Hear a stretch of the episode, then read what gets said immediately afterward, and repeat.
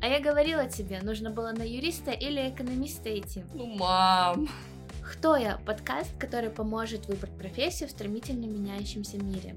Его нужно послушать, если ты никак не можешь выбрать, кем ты станешь, когда вырастешь. И показать родственникам, которые советуют выбрать стабильную профессию. Подкаст «Кто я?» познакомит тебя с экспертами из абсолютно разных сфер, от пиара до преподавания танцев.